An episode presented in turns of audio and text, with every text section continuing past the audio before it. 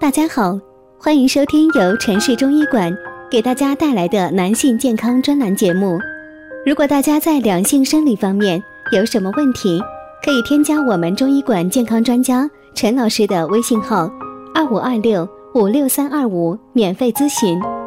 好了，现在由本栏目的主播为大家带来今天的节目。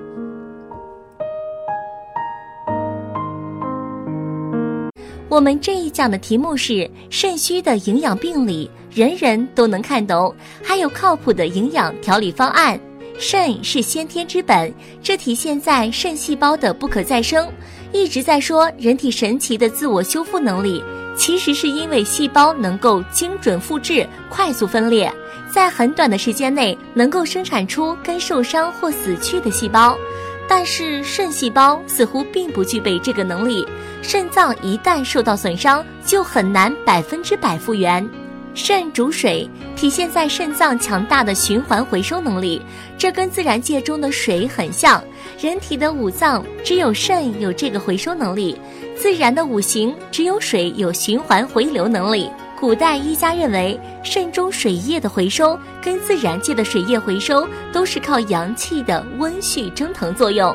除了水和能量之外，肾脏还回收钠、钾和钙等矿物质。肾主骨生髓，中医治疗骨质疏松的药多半都是调理肾脏的。一旦肾脏的回收能力下降，大量的钙就会随着小便流失，从而引发骨质疏松症。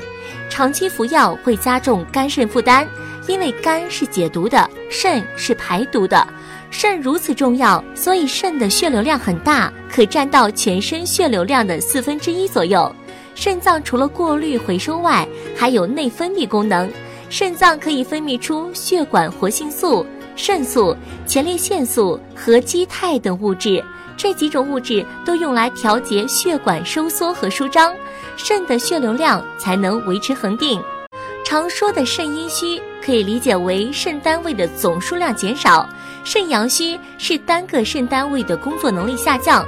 体现在人的主要症状是小便清长次数多、怕冷、手脚冰凉、气短乏力、腰酸背痛、骨质疏松等。肾病的主要营养防治措施有：保证充足的碳水化合物，也就是能量供应。如果能量不足，身体的糖异生机制会将氨基酸和蛋白质转变生成能量，会消耗人体的肌肉组织，人会变瘦，肌肉组织表少。好啦，朋友们，今天的节目就到这里啦。喜欢的朋友可以点赞和评论留言。